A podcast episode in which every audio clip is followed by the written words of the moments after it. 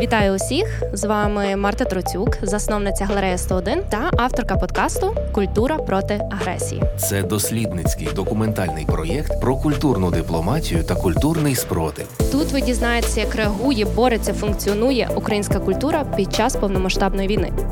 Подкаст Культура проти агресії є авторським проєктом Gallery 101 у партнерстві з Радіо Сковорода та за підтримки ексклюзивного спонсора Chicago Atlantic, чиє стратегічне інвестування у проєкт Trident спрямований на будівництво житла для українців та розширення індустріальних можливостей нашої країни. Закладає фундамент, потрібний для підтримки української культури та економіки. І ми з командою Радіо Сковорода приїхали у Київ у столицю зняти другий сезон подкасту Культура проти агресії. За вікном осінь 2023 року досить холодно, і ми гріємося у офісі Ukraїner. Цього разу темою нашого подкасту буде культурна дипломатія всередині України та український контекст за кордоном. І моїм гостем сьогодні є Богдан Логвиненко. Е, він є телеведучим, журналістом, літературним критиком, е, громадським діячем, е, а також засновником Ukraїner. Богдане, привіт. Надіюся, я нічого не забула. Привіт. Ну, літературним критиком я вже не був років 15, але дякую. Я десь вичитала, можливо, в Вікіпедії. Ми з Богданом знайомі досить давно, і я так пильно слідкую. За Богдановою діяльністю, за тим, як розвивається Ukraїner, я спостерігаю, дивуюся, захоплююся і так по колу, тому що ем, Дуже круто, як ти та твоя команда ем, можете навколо ідеї збирати багато людей. У вас є багато волонтерів, і ви робите дуже крутий і якісний культурний медійний продукт, який дуже є необхідний і вже багато років. Е, про Ukraїner трішки це спільнота та організація, яка була заснована у 2016 році. Е, вони знімають крутезний контент е, та розповідають історії різних регіонів України і для українців, і за кордоном. У вас ваш контент він перекладений. Я не знаю наскільки, але на багато мов. І ти мені протим сказав, що ви працюєте ще над перекладом ще на інші мови. Це дуже круто. Ви робите шалений кусок важливої роботи. Я особисто за це вдячна, і я б хотіла почати е, з того.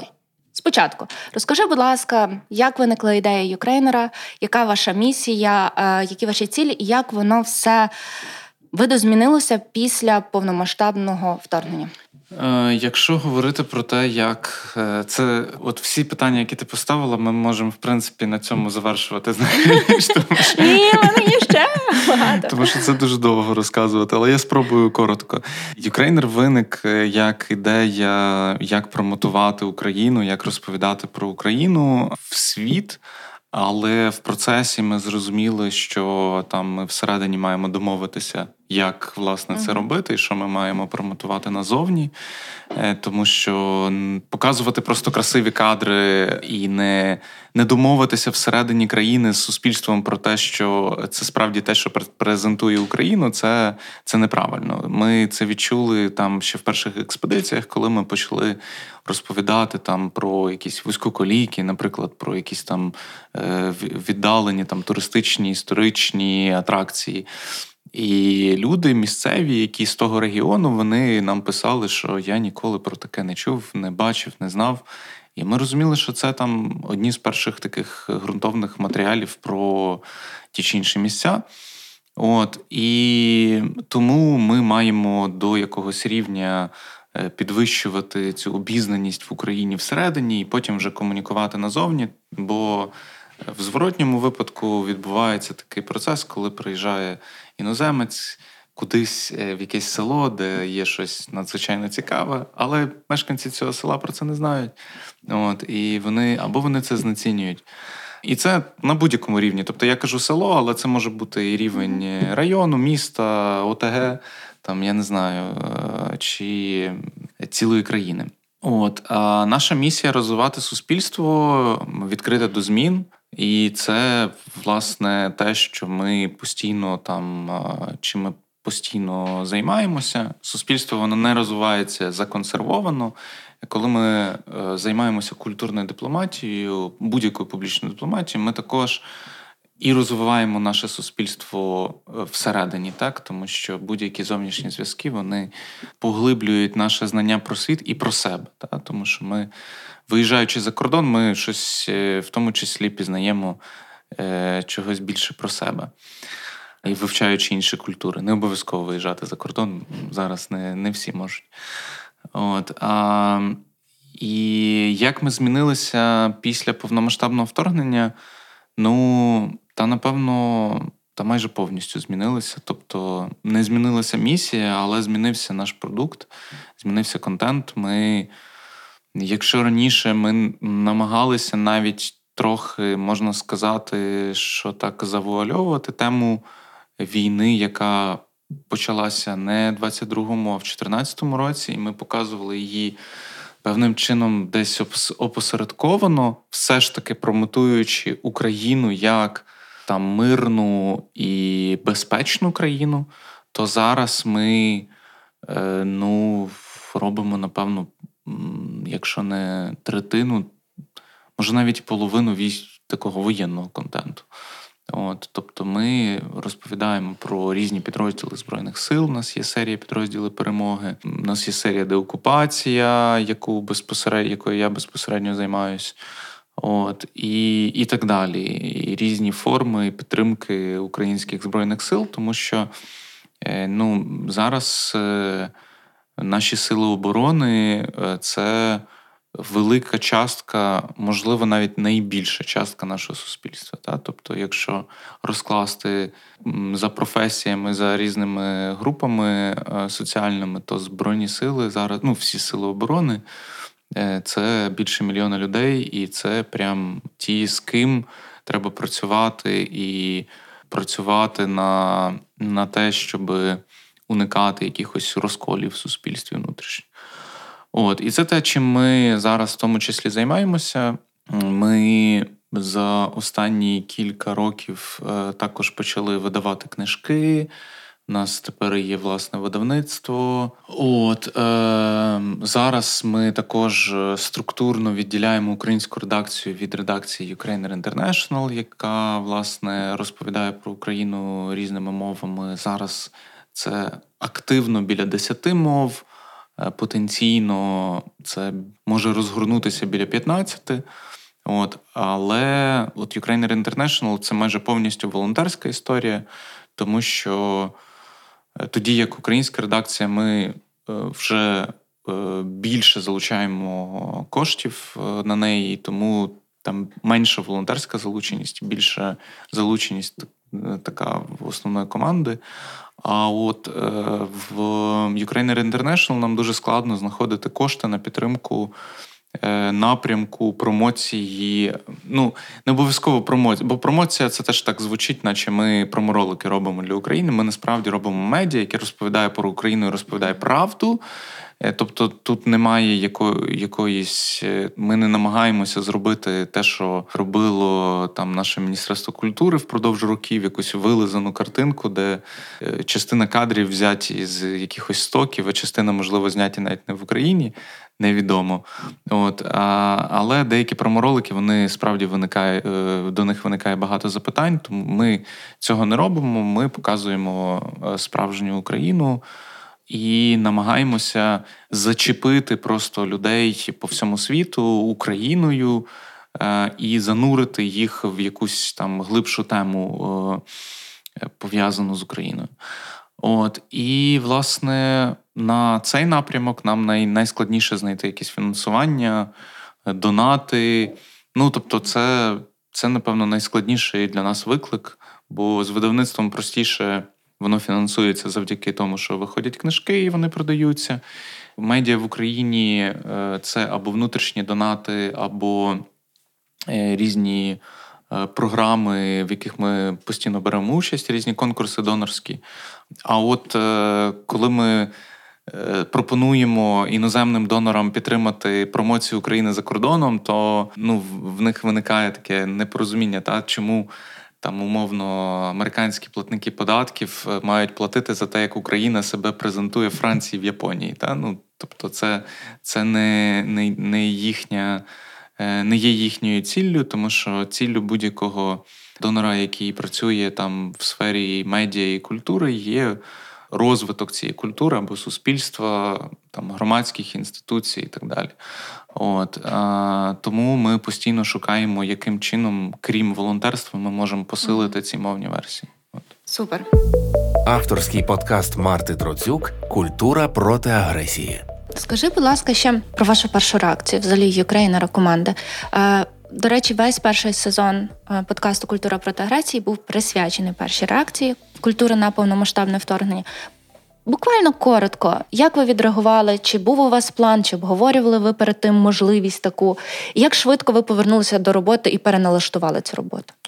Е, ми повернулись до роботи в перші години після початку повномасштабного вторгнення. У нас був детальний план. В принципі, перші два дні в мене пішли на те, щоб цей план повністю розгорнути. Е, і далі вже ми просто працювали над контентом. Тобто, е, в нас був план з евакуації. Е, за два-три тижні до того ми розробили безпосередньо евакуаційні маршрути екіпажі, які їхали з усіх міст, де в нас є волонтери з сім'ями. Ми були, ми домовилися з е, Скарбовою горою під е, Львовом і Creative Residence в Славському. Вони приймали наших волонтерів, але в результаті більшість волонтерів поїхали. Інших е, волонтерів, які були власне на заході України, тому Наприклад, в Creative Residence, так мені здається, ніхто і не потрапив, але але на Скарбовій була якась частина е, нашої команди. От, е, Ми вивезли зразу всі там вінти, з, е, жорсткі диски з інформацією і просто переформатували медіа. Буквально в перший день вже виходили. Навіть за день до початку вторгнення вже виходили якісь там поради. Е, заклики донатити і так далі. І ми були, напевно, повністю до цього готові. Ну, вау, насправді. Е, бо я спілкувалася з багатьма представниками інституцій культурних різних. Е, приватних державних ініціатив, і насправді мало хто вони були ось так готові, як ви, і це дуже круто. У цьому подкасті велику частину цього подкасту я б хотіла присвятити розмові власне про внутрішню культурну дипломатію. Ти вже почав про неї говорити, чому вона є важлива. Е, я, от розказуючи свою історію.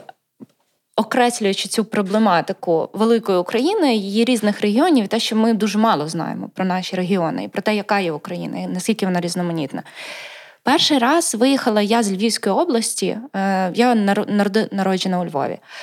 Це було, мабуть, мені було років 10. Е, мій батько, незважаючи на те, що більшість людей на заході України вони їздили на заробітки, як то кажуть, заробляти гроші в інші країни, десь України Європи. Мій батько чомусь не знаю, якось так склалося. Він їздив у Москву. Це було звичайно до 2014 року. І він їздив на півроку, потім він повертався е, заробленими грошима. Ну і ми якось проводили час. Ми або у Львові в ресторан ходили, а тут він вирішив нас повезти у мандрівку з сім'єю, і ми поїхали в Крим. Це був мій перший такий досвід е, виїхати далекої мандрівки, ну бо це реально далеко. Е, перший якийсь культурний шок, розуміння, що, що про якусь різноманітність. Ну, мені було років 10 тоді. Е, після того, перший раз в Київ, мабуть, я поїхала в років 14. Ну, тобто, на мою думку, це дуже пізно. І вперше я почала усвідомлено мандрувати Україною. Це вже там поза 23, мабуть. І до того відверто я дуже мало що знала про інші регіони. Ну, якби інформ доступу до медіа, яке б розповідало про це дійсно якісно, не було. Це те, що було в телевізорі. Я навіть не пам'ятаю, коли в мене був телевізор, бо в нас в сім'ї його давно нема. Е, Тобто знання були дуже маленькі. І усвідомлення того, що ти ем, ну, якби хочеш пізнати Україну більше, прийшло дуже пізно. І це просто ситуація дуже поширена. Це велика проблема. Вона була і вона є, вона зберігається, але ще до виникнення Юкрейнера вона була просто, напевно, ну, супер гострою. Я не думаю, що було якесь інше медіа, яке б робило вашу роботу. Можеш от про цю специфіку на початку розказати, про те, як реагували люди, наскільки цікаво їм було дізнаватися про і давати інформацію про свій регіон, і дізнаватися про інші регіони. Можливо, як воно виростало, як воно переформатовувалось, можливо, цю історію. Я можу розказати трошки оптимістичних речей, трошки песимістичних, з яких почати. Давай з поганого. Якщо е, з таких негативних, то от досвід е, твого батька, та, він, його можна перекласти на на досвід е, всі, всіх нас, бо будь-який культурний, будь-який продукт він, в принципі, е, в нас сприймався через е, Москву і багатьма сприймається досі. Угу. От е, українці зараз, де я не займаюся іншуванням, але є частина за кордон, які втратили десь конект з тим, що відбувається в Україні, та от опинилися в якомусь безпечному місці. І е, зараз ходять на концерти русських зірок е, десь в якійсь країні Європи, так? Ну, е, ЄС, бо Україна це теж Європа. Це насправді говорить лише про одне. Говорить про те, що от коли умовний, не знаю, якийсь там 6-7 років тому Познер чи Юрій Дудь розказав би. Чи пам'ятаєте, колись Артемій Лебедєв робив експедиції по Україні? Була така історія, і от люди відкривали через якогось е, засланого сюди тіпа, який насправді нічого не розуміє і бачить все через свою імперську призму. Вони відкривали для себе Україну. От коли е, нам говорили, коли Алла Пугачова представила братів Гадюкіних, то брати Гадюкіни стали популярними. І е, це приблизно так, як побудована наша там транспортна лінія, вся та тобто інфраструктура. Е, ну, Більшість доріг лежать через Київ. Та? Тобто, навіть якщо ти зі Львова хочеш поїхати в Одесу, то ну, через Вінницю і Умань буде не так приємно, як е, через Київ, буде може навіть швидше. Але раніше це все відбувалося через Москву. Всі інформаційні потоки вони були через Москву, і вони для багатьох продовжують бути через Москву. І саме тому, щоб е, там не було в сусідньому селі чи в тебе під носом, поки тобі не скажуть десь там, от е, на центральному е, телевіденні ОРТ, то ти цього не побачиш. І тому ми, зокрема, бачили е, фактично світ через оцю, оцю та, нав'язану нам. Хтось продовжує так робити, на жаль, але повномасштабне вторгнення нам дало те, що значно більше людей занурилися в власну історію. У нас виникла якась величезна кількість каналів, присвячених своїй історії. Ось так несподівано. Та? Тобто, в нас не було. Це ж не те, що в один момент з'явилися там ем, е, одразу е, і підпільна гуманітарка, і історія без міфів, і, і всі інші канали. Ні, просто в нас з'явився цей інтерес, з'явився запит, та і і з'явилися ті, хто хто змогли його е, закрити. Е, коли ми з'явилися в 16-му році, е, запит вже на це був, але він був ще доволі незначним.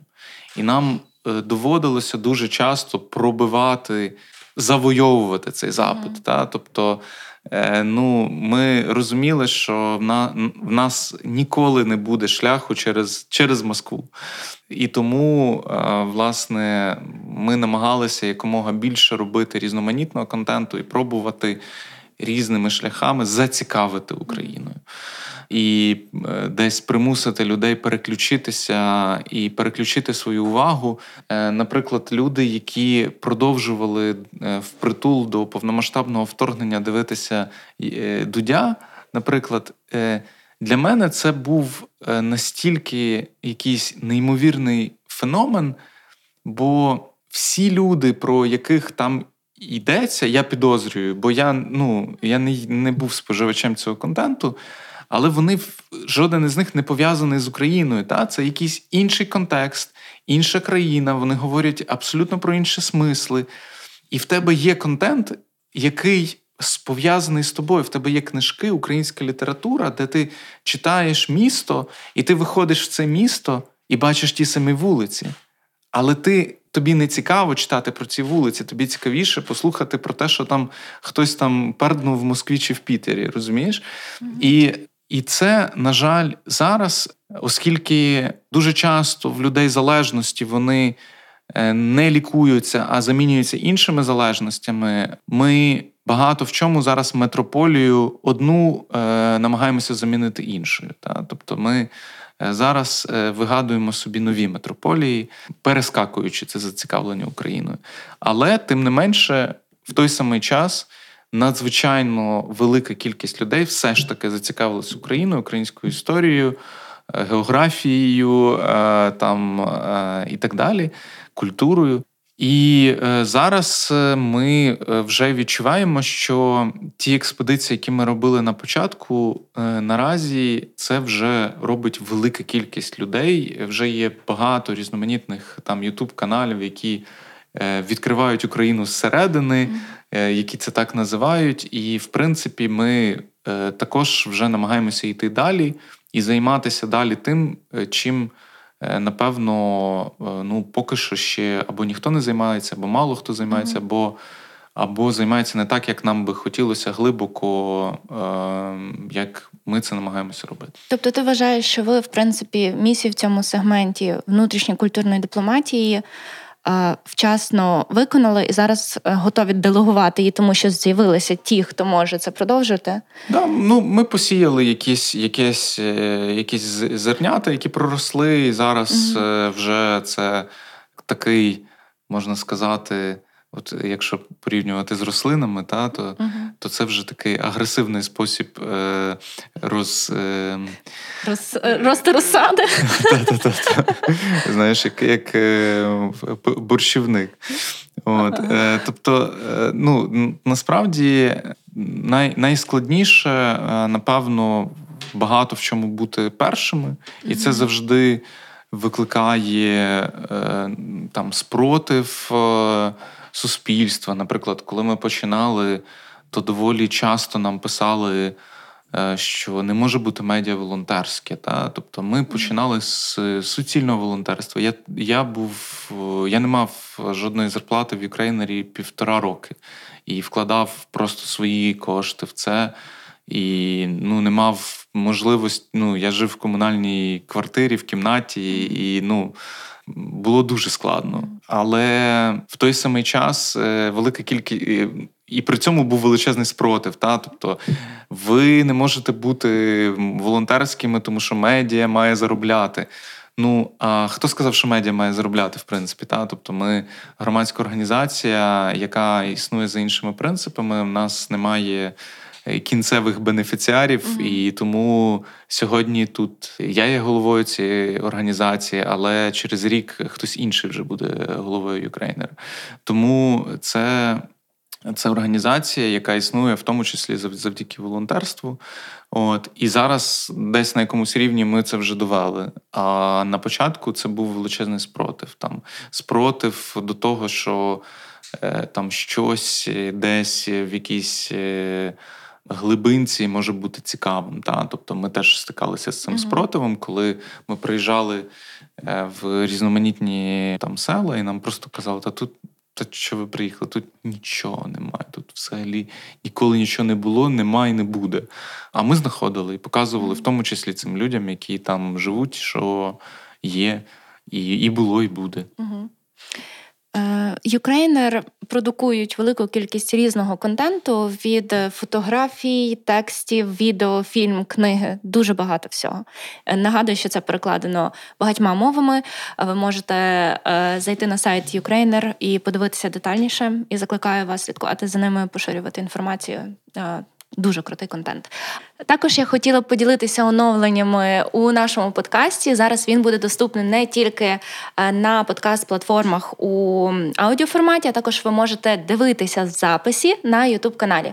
Для цього переходьте просто за лінком у описі до цього подкасту, або ж е, заходьте на YouTube і шукайте Gallery 101 англійською мовою. Не менш важливе оновлення це те, що на Ютубі будуть також англійські субтитри. Ми дуже дуже постаралися, щоб їх зробити, і це для нас дуже важливо, щоб наші колеги і друзі, люди за кордоном також могли дізнатися про культуру у час повномасштабного вторгнення в Україні. Тому діліться, будь ласка, цим контентом з іноземними друзями та колегами, кому це буде актуально. Ми вам будемо дуже за це вдячні. Насправді, ваші підписки, лайки, коментарі е, та шери це те, чим ви можете сказати, що вам подобається наш контент, та віддячити за наші старання. Е, а ми повертаємося Богдан до наступного мого запитання. І воно наступне: Україна, яка вона? Які ваші основні меседжі, які ви транслюєте? Різноманітно. Згідно. Ну, е, ми ж досліджуємо її. Тобто ми не не йдемо в якісь, якусь експедицію з тим, що ага, нам треба показати Україну такою, такою, такою. Ну, це справді роблять якісь проморолики, напевно, з таким. Ми досліджуємо і показуємо її різноманітною, е, намагаємося зайти в якісь вузькі теми і розкрити намагалися принаймні. Тому що зараз, ну знову ж таки, ми доволі багато розповідаємо про те, що відбувається там на в зоні бойових дій, але не як новинний контент, mm а теж трошки глибше. Відеоверсію з англомовними титрами дивіться на ютуб каналі Gallery 101 та поширюйте на іноземну аудиторію.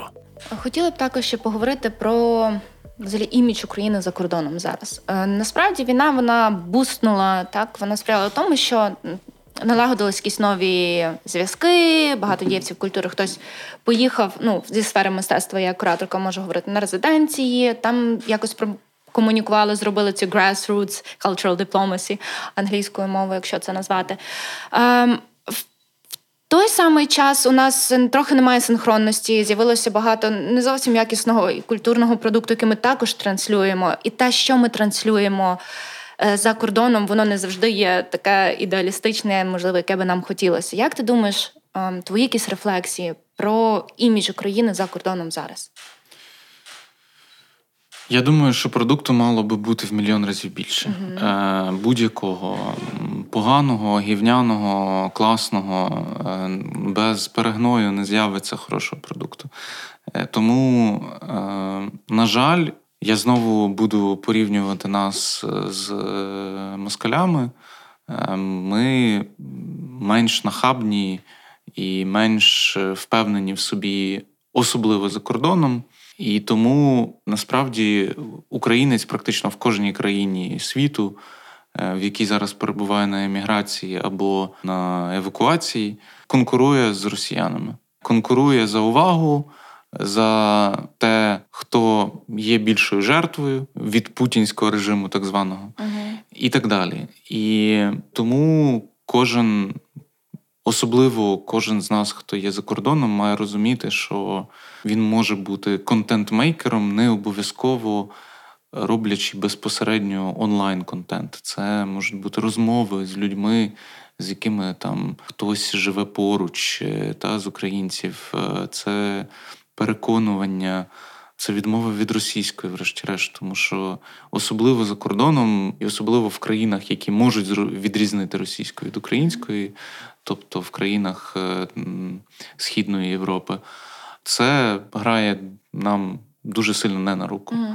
Така доволі слабка позиція українців. І мені здається, що якщо говорити там в цілому про культурну дипломатію, то в нас е, можливо більше має бути комунікації про те, що ця культурна дипломатія вона залежить від кожного з нас, і ми не маємо там забороняти. Можливо, ми маємо обговорювати і гостро підвішувати питання участі з росіянами в будь-яких панелях, дискусіях mm-hmm. і так, так далі. Так, Це так. те, що виникає там в культурній спільноті постійно. Але ми не маємо звертати увагу на якийсь неякісний, поганий контент, той, який там нам просто не підходить ціннісно, він все одно розрахований на якусь свою аудиторію. І просто чим більше його буде, тим краще. А з того з того вже можна буде щось щось mm-hmm. вибрати. Тому що зараз дуже часто ми десь підрізаючи можливості. Тому, що тільки починається, е, іншуючи його якимось неякісним, ще більше залякуємо будь-яку ініціативу інших. От Тому я за те, щоб при цьому я розумію, що наше суспільство травмоване. Ми дуже часто орієнтуємося на якихось невдачах, на е, на чомусь поганому, хочемо все закенселити в Твіттері там, і так далі. І дуже це любимо. І десь маємо знаходити для себе це поле для агресії, для того, щоб її кудись ем, дівати з себе. Угу. От, Але в той самий час треба розуміти, що чим чим більше ми це робимо на використовуючи якийсь продукт, е, який тільки починається, тим тим менше ініціативи буде з'являтися далі. Угу. Другий сезон подкасту Культура проти агресії. Дивіться також на ютуб каналі Gallery 101. Ще таку проблематику з тобою б хотіла обговорити. Це мій власний досвід, і ми часто е, про це якось дискутували у культурних колах. На початку повномасштабного вторгнення, тобто від нас і очікували, це було нормально, такий кричущий, дуже воєнний контент. Вашу позицію юкрейнера я абсолютно розумію. Ви пере, ну, ви дуже перейшли, і у вас воєнної тематики насправді дуже багато. Це така також документалістика. Угу. З іншого боку, наші там партнери з тим інституції, ініціативи, галереї, партнери за кордоном, вони все частіше і частіше говорять: а у вас є щось не про війну? І з одного боку, так, не хочеться, щоб Україну асоціювали тільки з війною. Хочеться показати, що в нас і то круте, і тут ми класні, і тут у нас техніка крута, а тут ми такі сучасні у мистецтві, наприклад, і ми ну, абсолютно цікаві вам. А з іншого боку, але ж ми живемо в війні. Ми не можемо її викреслити, ми не можемо її ну, якби забрати і притворити, що її немає. Оці оці меседжі, а можна без війни, а можна щось трошки легше, щось таке, вони все частіше лунають. Що ну, твої рефлексії на цю тему? Е, я я думаю, що, по-перше, нам доволі складно всередині промотувати такий контент, який не про війну. У нас є серія, яка називається Культура під час війни. Десь днями має вийти нова серія про схід, е, і там буде все одно в 10-20 е, разів менше переглядів, ніж воєнного mm-hmm. контенту. Е, просто тому, що концентрація уваги до воєнного контенту значно вища. Але ми робимо, ми паралельно робимо і це. Ми все літо випускали серії про виноробство в Україні, і в нас от от вийде книжка про вино, і вино це один із кращих е, предметів культурної дипломатії, так? Тому що це е, мова, яка зрозуміла дуже широкій е, кількості населення різних країн.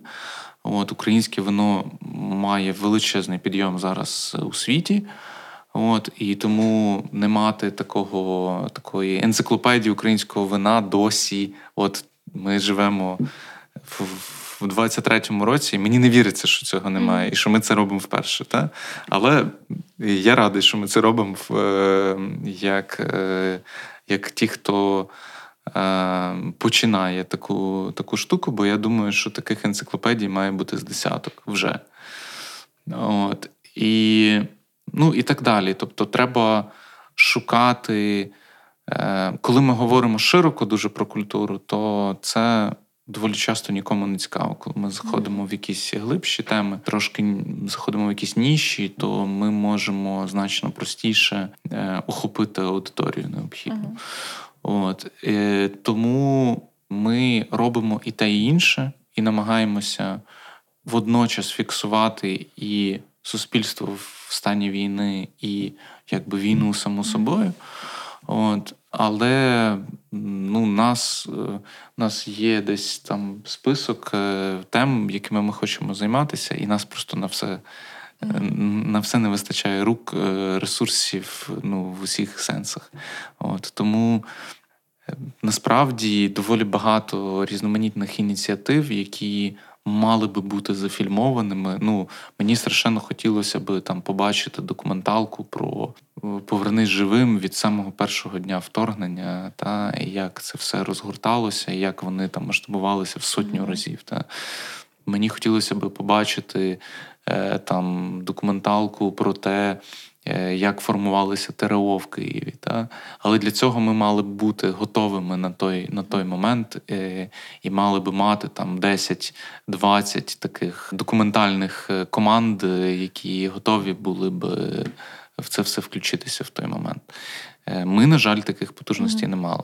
Але ну, я сподіваюся, що там через якийсь час ми вийдемо на те, що там най, найважливіші явища Е, історичні в Україні, ми зможемо фіксувати, документувати і угу. робити про це документалки. На твою думку, якщо взяти е, контекст за кордоном України, коли от партнери говорять, можна щось не про війну, угу. ти б це сприймав як? Та нормально. Нормально. Ну, та абсолютно, звісно, хтось. Ну я, я розумію просто, що ми кожного разу, чуючи щось, маємо вивчити контекст. Та? Тобто, якщо нам говорить е, якийсь американець про те, що можна щось не про війну, давайте подивимося американські медіа. В американських медіа війна і політика в Україні, ну. Напевно, це 30% всього в в їхніх медіа от до початку, напевно, війни в Ізраїлі. Та? Тобто зараз ця увага вона розподілиться mm-hmm. на на Ізраїль і на нас. Але от до цього моменту, в тому числі, це вже котрі вибори в США, які залежать від України. Тобто ми просто не дуже е, оцінюємо цей контекст, не дуже його розуміємо. Та? Але нам треба для того, щоб розуміти, що людина нас питає з тієї чи іншої культури і е, там спільноти суспільства, нам треба зрозуміти її контекст. Я абсолютно з тобою тут згідна. І те, як я комунікую про Україну, якими засобами і яка в мене риторика дуже залежить від контексту країни, в якій я є. А я за час повномасштабної війни відвідала більше 10-12, мабуть, країн. Всюди я е, несу інформацію про Україну, але комунікую я по-різному, різними методами, картинками, словами. Mm. І тому що є різний контекст. Абсолютно згідна. А що, е, на твою думку, в якщо взяти Ukraїner, у вас працює найкраще на комунікацію назовні? Е, це ваші відео, чи, можливо, книги от зараз вже у вас є? По-різному. Тут складно сказати, що краще, тому що десь. Е, точкова комунікація, яка не має великих охоплень, працює на те, що там нам в перші місяці війни донатили ну, на не нам, а на підтримку України е, великі там бізнесмени інших mm-hmm. країн, які дізнавалися інформацію від нас та, з наших джерел. От, е, І це були якісь точкові проявлення. А десь це книжки, десь це якісь рекламні кампанії. Mm-hmm. Тобто ми теж е, вмикали на певні теми якісь рекламні кампанії на різні країни. От е, Ми маємо підтримку від Google на якусь кількість реклами, яку ми можемо запускати щомісяця, і ми її там використовуємо переважно на те, щоб розповідати про Україну за кордоном. От, Тому воно складно сказати, що ефективніше, тому що ми, ми пробуємо все. І дивимося вже за результатами, аналізуємо, що краще працює, від чого краще відмовитись, на що більше витрачається ресурсу. Угу. Угу. Скільки у вас зараз е, в команді людей? В основній команді біля 40 людей, плюс кількасот е, активних волонтерів. Друзі, кількасот активних волонтерів. Оце чим варто захоплюватися. Культура проти агресії на радіо Сковорода. Хотіла б також поговорити про проєкт, е, на який я приїхала. Він відбувся буквально кілька днів тому. Це Brave Cities. Угу. Це була е, виставка, це був концерт, це була благодійна подія. Можеш трошки розказати про неї? Там хоробрі міста. Загалом, mm. та це весь проект Хоробрі міста почався з того, що ми від перших там днів війни думали про те, що окей, у нас є нові окуповані території, mm-hmm. у нас є старі окуповані території. Е, Нам треба підтримувати людей там. Mm-hmm. Та, І медійними якимись методами зробити це доволі складно, тому що е, Росія вибудовує цей інформаційний бар'єр, е, це нова нова залізна завіса. От, І ми е, можемо якимись нелінійними методами інформаційно впливати там. От, І ми придумали, що це буде серія пісень і таких е, надихаючих відео, які складно буде е, забанити і не пропустити, бо вони можуть, як мінімум, розповсюдитись по там якихось телеграм-каналах анонімних. От, І е, таким чином виникли хоробрі міста. Ми шукали людей з тих міст, які нам які нас занурювали в контекст тих міст. Потім ми цей контекст передавали такий виписаний наратив, передавали музикантам. Вони писали з цього свої треки. Хтось більше занурюючись, хтось менше, в когось це більш там емоційне, в когось більш фактологічний такий реп, де багато uh різних фактів а, про місто. Потім ми це показували знову ж таки експертам з тих міст. uh Вони казали: Окей, до речі, в нас від експертів, мені здається, жодної правки не було до жодного з треків. Тобто ніхто не казав, ой, тут такі слова, якісь щось неясно. Тобто, всі музиканти написали прям дуже добре вивчивши mm-hmm. тему, бо жоден із них не походить з того міста. От, Тобто, це все такий зовнішній погляд. І от склалось таких вісім, здається, треків. Плюс були ще треки, які писалися іншими музикантами не в хоробрих містах. Це був е, Фагот, е, зробив про Енергодар. Uh-huh. Там друга ріка ще зробила про Маріуполь. Ми теж робили про Маріуполь. Ще робив, робили антитіла про Бахмут який ще тоді не був окупованим. Ще робив, е, я пам'ятаю, здається, Канель зробив про Маріуполь. Тобто про Маріуполь найбільше взагалі треків вийшло. І і ми запропонували е, зробити цей концерт. Запросили теж от Фагота і Другу ріку, які не були учасниками mm-hmm. хоробрих міст, але також зробили свої треки. І, власне, до, допасували туди панельні дискусії, де поговорили про пам'ять, поговорили про те, як відбувається деокупація, що таке когнітивна деокупація. От І разом з Повернись живим теж почали збирати такий збір на 10 мільйонів гривень на 8 розмінувальних бригад, які безпосередньо йдуть і розміновують uh-huh. якби ці деокуповані території. От е, Тому е, це все складалося так поволі і починалося з такої ідеї якось достукатися до окупованих територій, а завершилося uh-huh. великою подією. І ще буде фільм про це все. Ми всю подію знімали. У нас була величезна команда там операторів. У нас там літала камера, от, і це багато в цей день у нас було таких перших досвідів е, того, що ми робили вперше. Це така велика подія для нас. Це теж було вперше. Тож, е, от, власне, зараз ще ще би випустити про це все фільм. Вітаю з дебютом у цьому чекатиму фільму.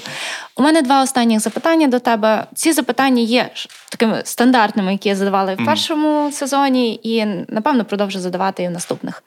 Перше питання про те, Уявімо, що є гіпотетичний твій колега, от такий щось, як Богдан Логвиненко, тільки в іншій країні. Угу. І в них трапляється от таке, як в нас, така велика халепа. Трапляється війна. Зараз рефлексуючи вже на те, що відбулося, на на твої дії, на дії команди, те, як ви справилися, як ви відновили роботу, так рефлексуючи про це, які б ти міг поради цій гіпотетичній людині дати, якщо таке стається. Я міг би дати поради всім Балтійським країнам Фінляндії, Польщі готуватися до війни. Окей.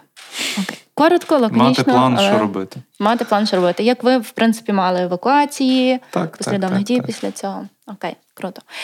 І останнє запитання, воно персональне. Ми говорили в основному про проєкти, ми майже нічого не говорили про тебе, про твої якісь переживання.